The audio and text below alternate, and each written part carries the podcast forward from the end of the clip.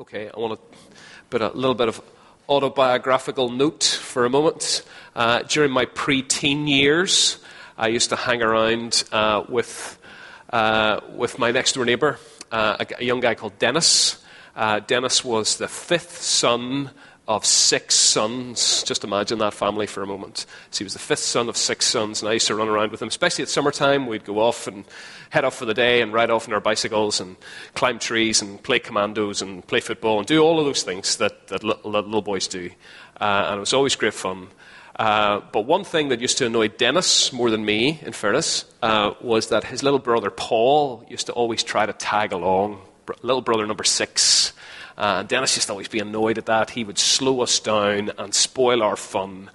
Uh, and one incident is now etched in my memory banks forever. Uh, it happened in the kitchen in Dennis's house next door. Dennis took an apple. He gave me an apple. Uh, we were eating apples together, and his little brother came in and demanded an apple. Uh, and Dennis reached in under the sink and pulled out a big red onion. And he handed his little brother an onion. And I'll remember that big, juicy bite to my dying day. So he, he bit into this onion uh, and he started to smile. And then he started to cry. And then he started to scream. Okay?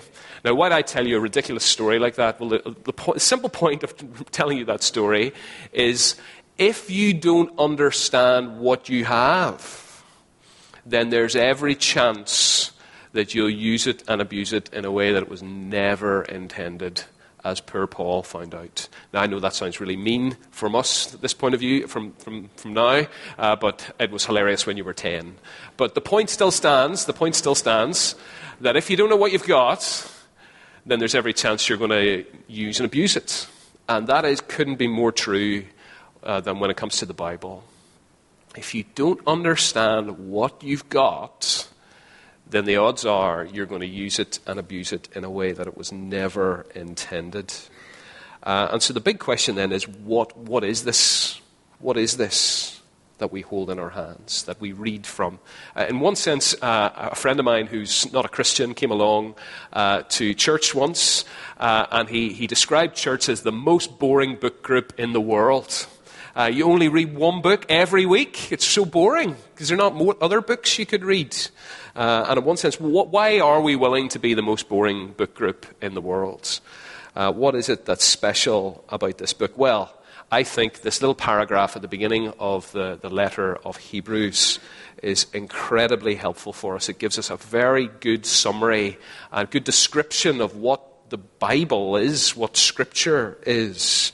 Um, and in fact, I came across one, one sentence summary uh, of these verses uh, by John Mark Comer, uh, a guy I'm enjoying reading at the minute.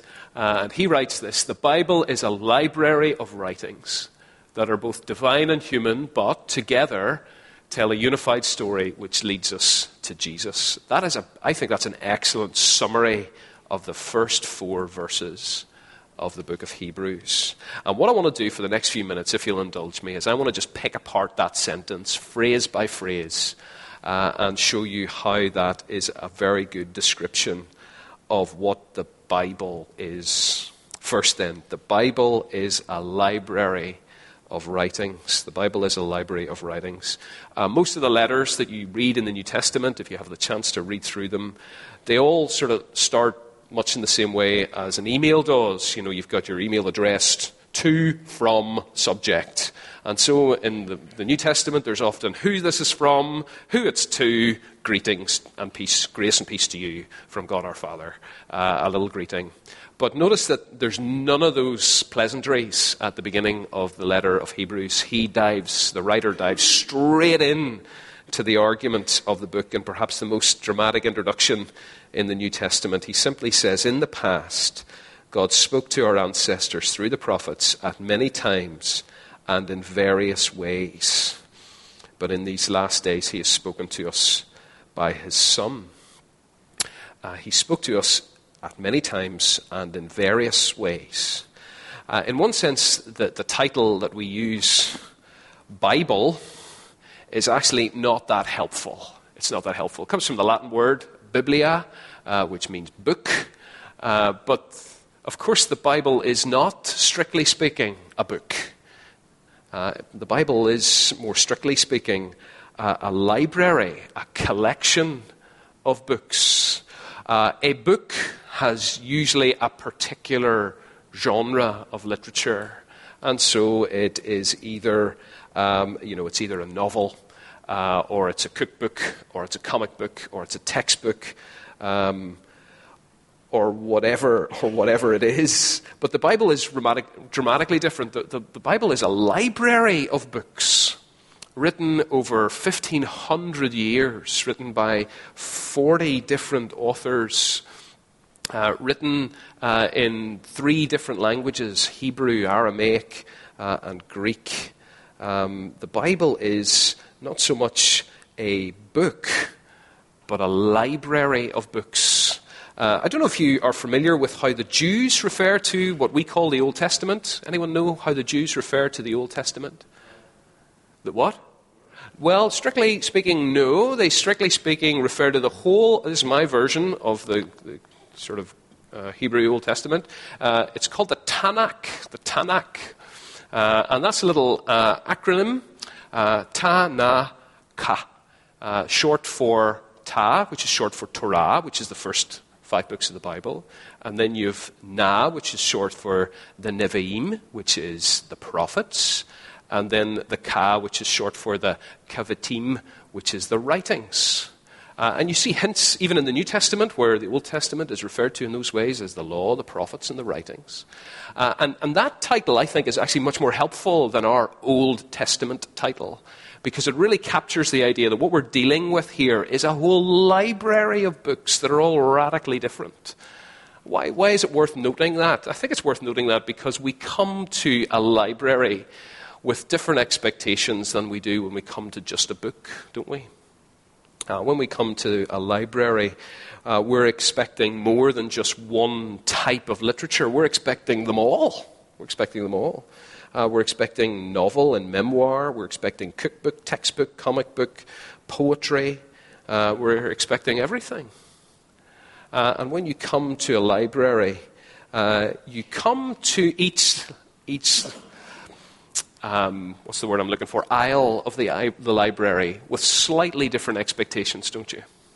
You approach different types of books in different ways. So there's very, very few of us out here, maybe my wife might be an exception, but there's very few of us out here who would sit up on the sofa with a lovely cup of coffee and read a cookbook. There's very few people would do that. Uh, there's very few people who would, who would open their uh, sci fi novel and start underlining bits and writing notes in the margin. There's very few people who read the book like that. It's not really designed uh, to be read like that. We approach all these different books with uh, different attitudes, different expectations.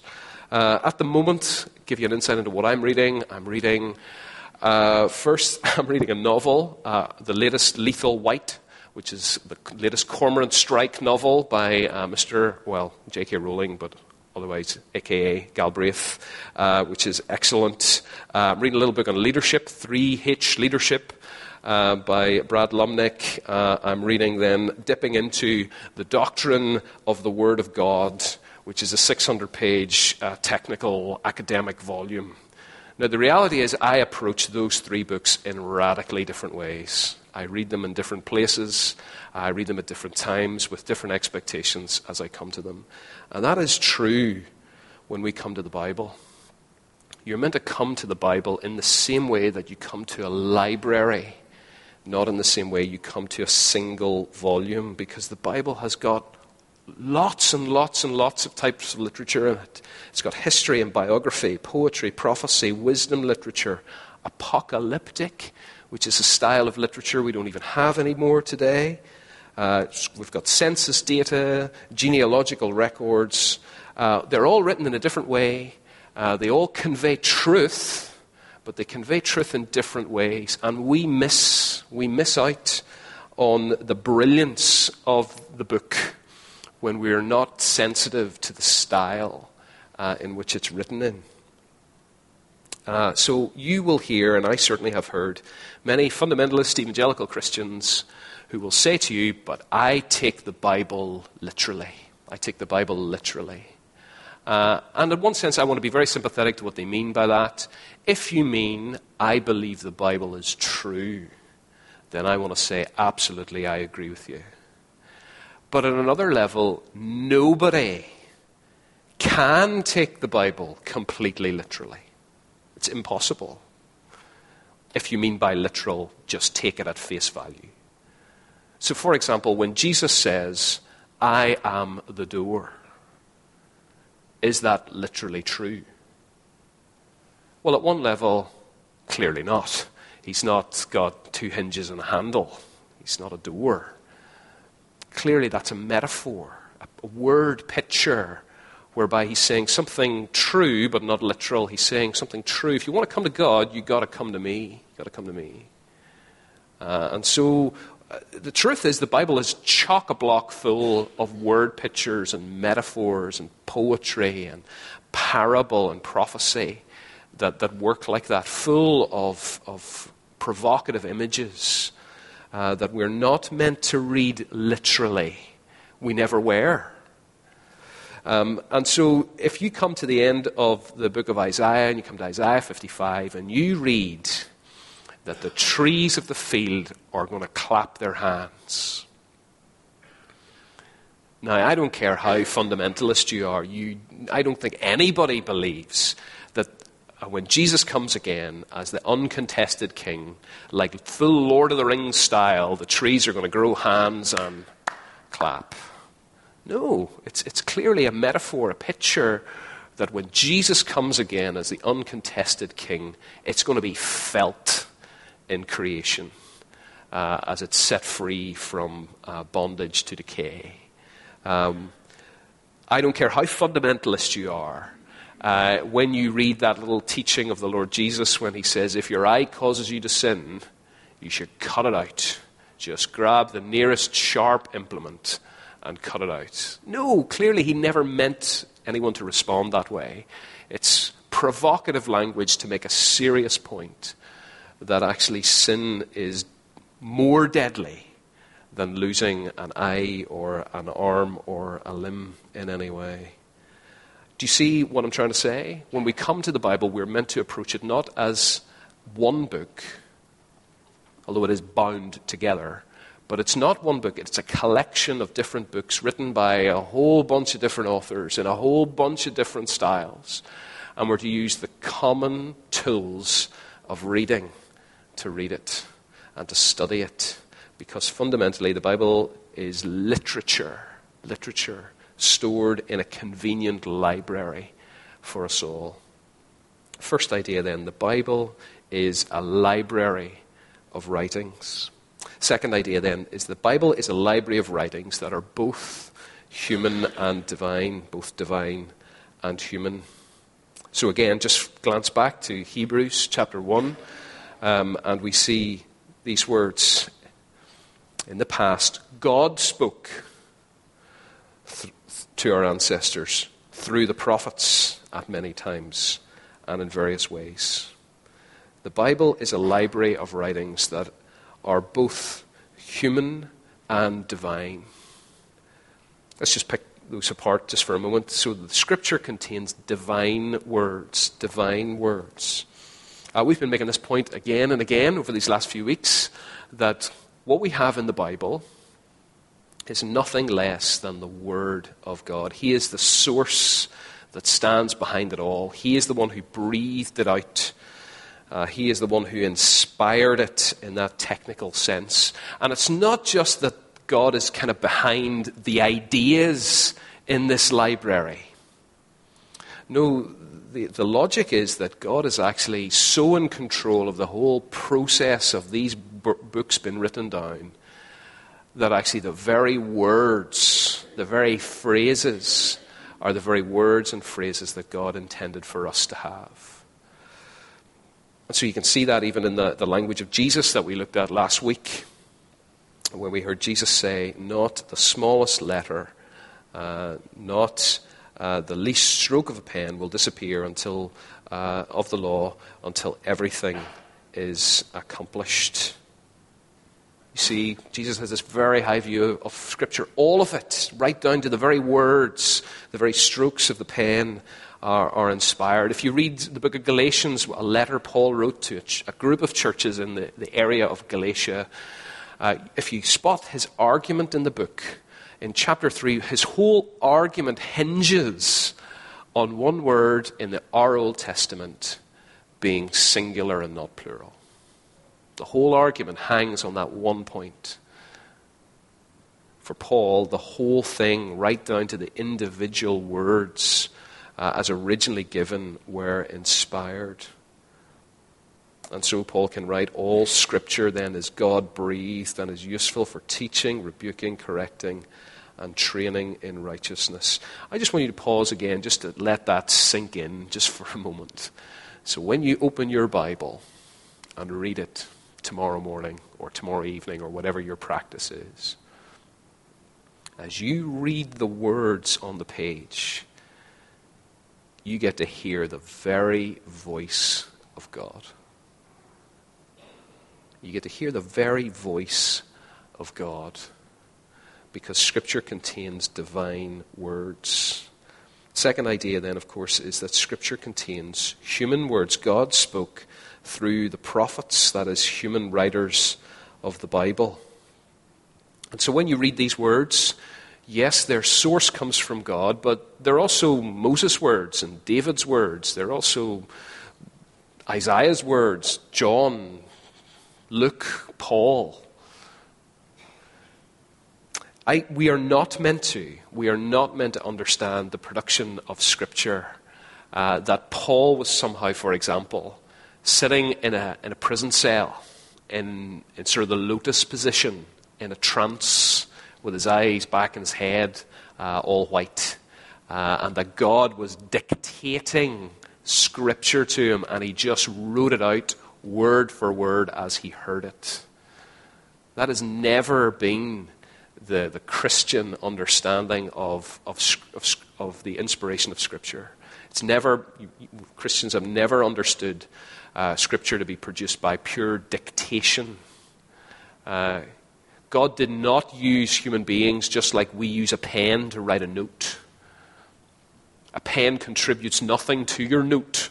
It contributes nothing of its own personality. It contributes nothing of its own perspective. No, no. Uh, God used human beings. He used their personality. He used their vocabulary, their style, their concerns, their perspective, their distinctive voice. And so, a Christian understanding of how we've got the Bible is very, very different to our Muslim friends who understand uh, Muhammad to just be dictated to by the angel Gabriel, or our Mormon friends who understand the Book of Mormon to to be found as gold tablets that he just translated.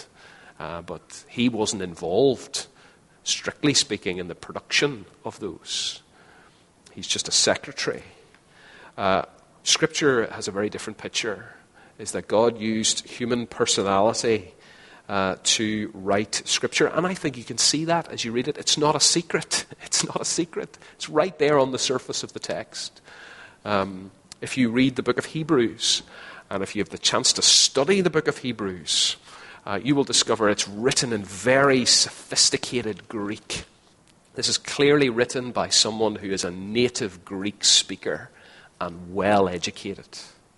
Whereas you read the book of John, and it's really simple. So when you start learning Greek, you start learning John, because it's really simple, and he doesn't use any big words, which is why I like John. Um, but he uses big ideas.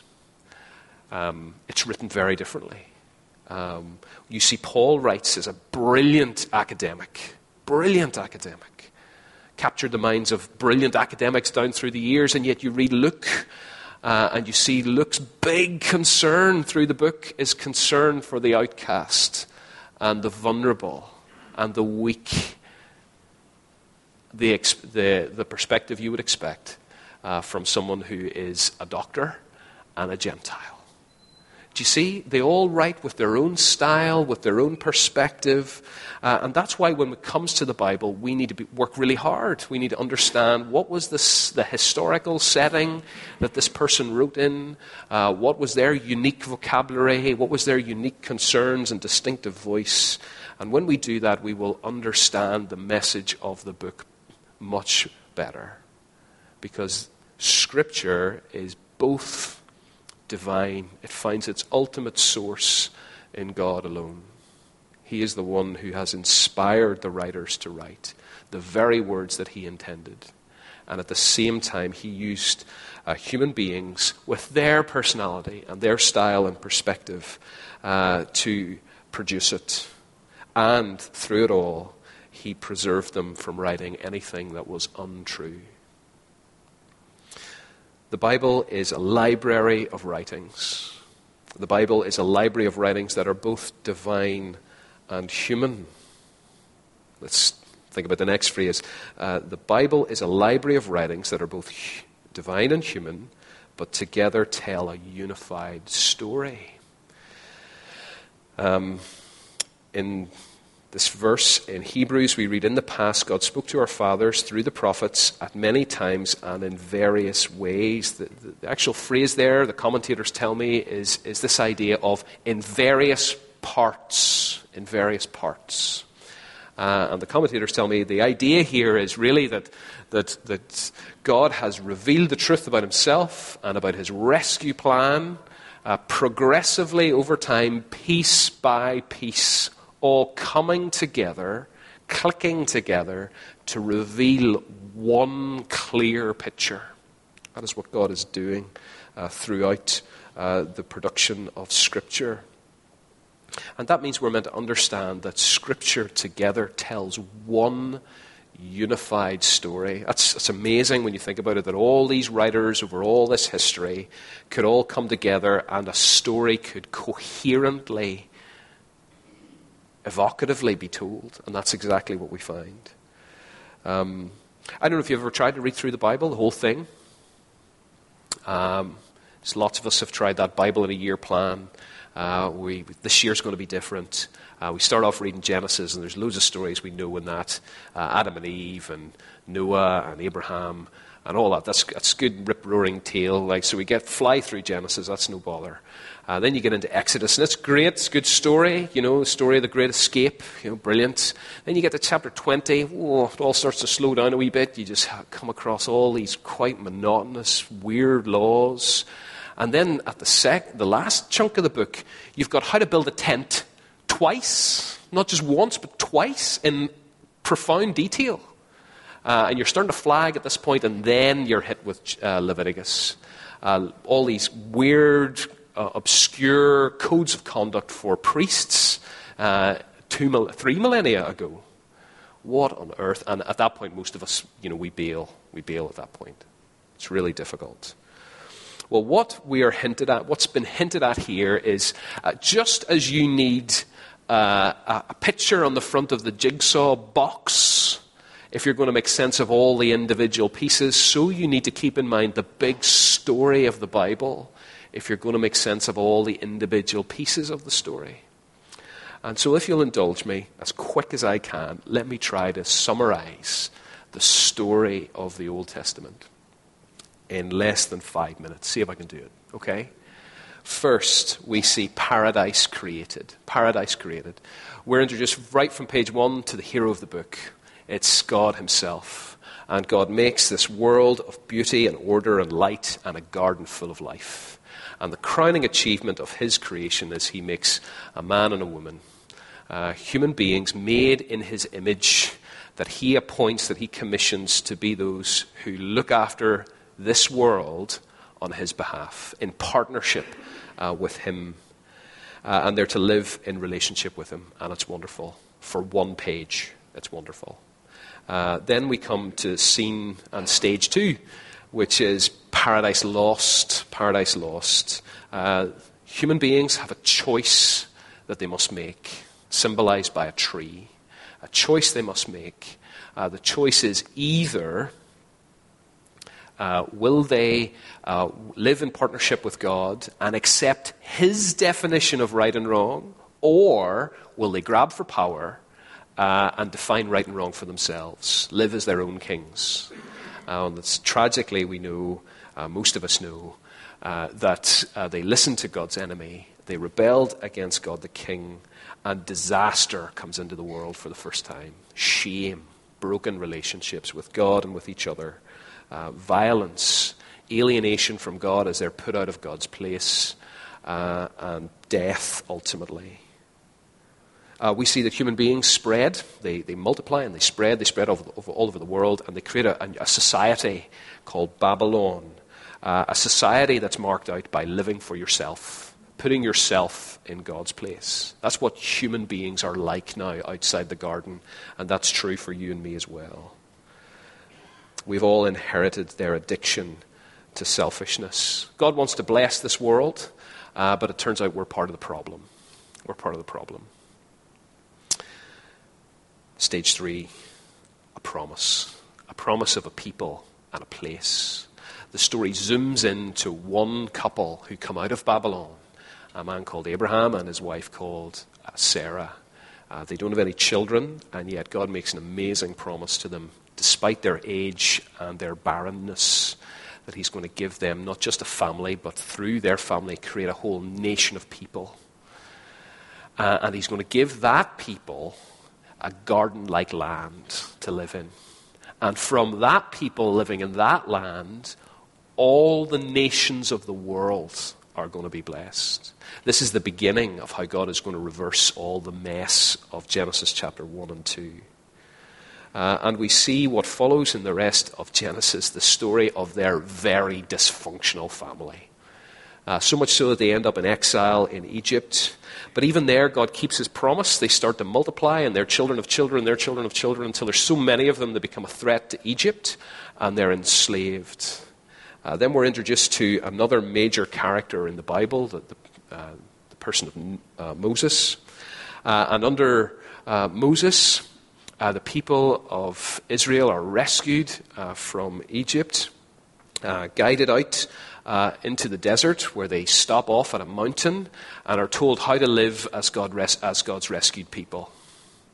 Um, under the leadership of Moses, they're guided to the very boundary of the garden like land.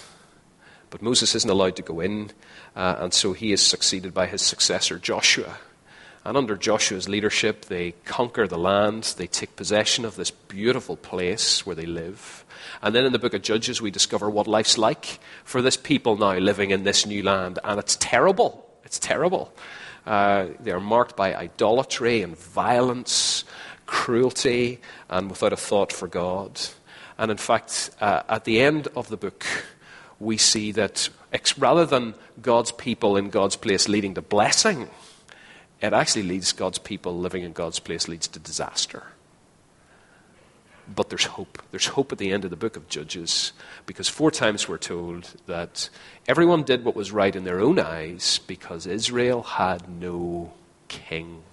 King. Here's the hope then. Here's how the blessing's going to happen the king needs to come. Uh, really, the book of Ruth and 1 and 2 Samuel and 1 and 2 Kings and 1 and 2 Chronicles is all about the search for a king, the perfect king who would lead God's people. Uh, and we see a ho- great hope in David. He's the greatest king that they've ever had. Uh, and we see that he brings some measure of peace and prosperity, but he's far from perfect. But he's made a promise that the king who will bring the blessing is going to come through David's family. And so we wait. And so we wait. Uh, our expectations are risen even higher as we read in the prophets that come after, the, the history books, uh, as they predict the coming of a, a great king who will be so great. He'll be greater than Moses and David and everyone that's come before. And he's going to be so great, he's going to even change the hearts of his people so that they want to do what is right. But we wait. And then in Mark chapter 1, verse 15, we read these words The time has come. The kingdom of God is near. Repent and believe the good news. the King has come. All the hopes, all the expectations have finally arrived uh, in the person of Jesus. Do you see how the Bible all fits together as one unfolding story? The story of God making and keeping his promises. I think that's the best way for us to deal with many of the, the so called contradictions. You ever hear that? Oh, this Bible's full of contradictions. Well, what sort of contradictions are there? Um, and very often you'll hear, yeah, but you know, we're told not to eat bacon in the Old Testament, and then you get to the New Testament and it's okay to eat bacon.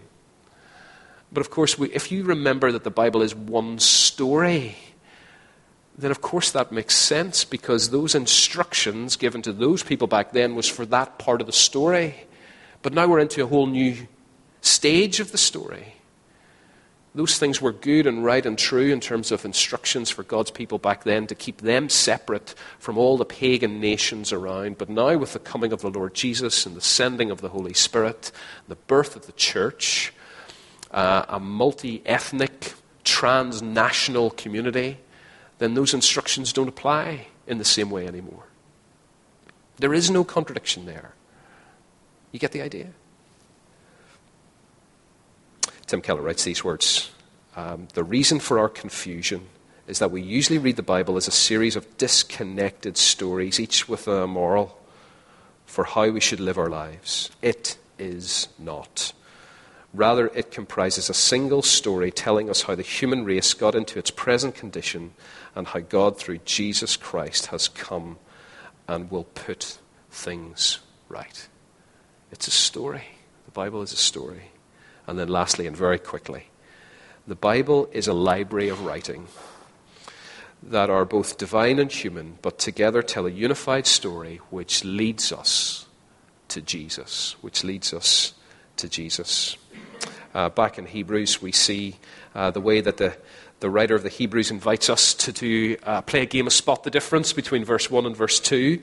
Uh, God spoke long ago, but now, in these days, He spoke through the prophets. Now He's spoken by the Son. He spoke to our ancestors. Now He's spoken to us. He spoke in various ways. But now the, the, the assumption here in verse 2 is that the complete, the final revelation of God has been revealed in the person of the Lord Jesus. The logic of these verses is that all the predictions, all the prophecies, all the patterns um, are all now fulfilled with the coming of the Son, our Savior, the Lord Jesus. According to the writer of the Hebrews, Jesus is the center and the climax of the story of the Bible. And to stress that point, he's very clever, to stress that point that Jesus is the complete, final um, unpacking of God's work uh, of rescue and restoration. Uh, just in the same way that uh, God's perfect work of creation happened in seven days, the writer is stressing now that God's work of rescue is happening in Jesus and describes him in seven ways. Look at the ways he's described. He's described as the inheritor. He's like the king of Psalm 2 who inherits the nations. He's the creator. He's the revealer, the exact representation of God. We want to go God's like, look at Jesus. He's the sustainer of all things. He's the savior of sinners. He's the ruler in heaven. He's superior to angels all of God's complete plan is now focused on this individual the Son, our Savior, the Lord Jesus. Jesus himself made the same point in John 5. Uh, in the midst of a heated exchange with the Pharisees, who were uh, the, re- the, strictest religious sect of his day, uh, when Jesus was arguing with them about the Bible, uh, Jesus makes the point that they, although they are Bible nerds, obsessed over the Bible, nevertheless they have lost the plot. Literally, they've lost the plot of the Bible. And so Jesus can say in John 5, verse 39, You study the scriptures diligently because you think that in them you have eternal life. These are the very scriptures that testify about me. It's a shocking claim to make. Everything Isaiah and Noah, or sorry, Isaiah and Moses um, and all of the prophets All of that looked forward to me, yours truly, me. No one else could say that. Uh, I put on this quote because I fell in love with it this week, but this captures something uh, of Jesus being the climax of the Bible story. It's from Andrew Wilson's little book on the Bible. Jesus is the new Adam who passed his garden test by submitting to the will of the Father, crushed the snake, and gave life to the dead rather than death to the living. Jesus is the new Abel, whose blood announces that family feuds, murder, and death are on the way out, and that the subsequent generations will be acquitted rather than condemned. Jesus is the new Enoch, who knows God, walks with him, and is not subject to the power of the grave. Jesus is the new Noah, who finds favor in the eyes of the Lord, and in whom humans are rescued from judgment, the judgment they deserve. Jesus is the new Abraham who trusts God, leaves his homeland to start a new nation, and ends up inheriting the world with his galaxy of descendants. Jesus is the new Isaac, the miraculous child offered as a sacrifice out of obedience to God and rescued from death when all seemed lost. Jesus is the new Jacob, who saw heaven opened, received the promises, wrestled with God, and commissioned 12 guys to bless the nations. Jesus is the Lion of Judah praised by his brothers, and victorious over his enemies, to whom the world brings tribute and obedience. Jesus is the new Joseph, the beloved son, who is sold for the price of a slave, abandoned and left for dead, but who remains faithful and then gets lifted up to the right hand of the King of the world. And that's just Genesis. Jesus is the climax of the Bible story. It all looks forward, it all points forward to him what is the Bible? What is the Bible? The Bible is a library of writings that are both divine and human, that together tell a unified story which leads us to Jesus. He alone, we sung it a few moments ago, He alone has the words of eternal life. He alone provides the words of eternal life for us in Scripture. And so, my prayer is that as you open your Bible, day by day, morning by morning, or evening by evening, that you will find life in Him. Let me pray before we share communion together.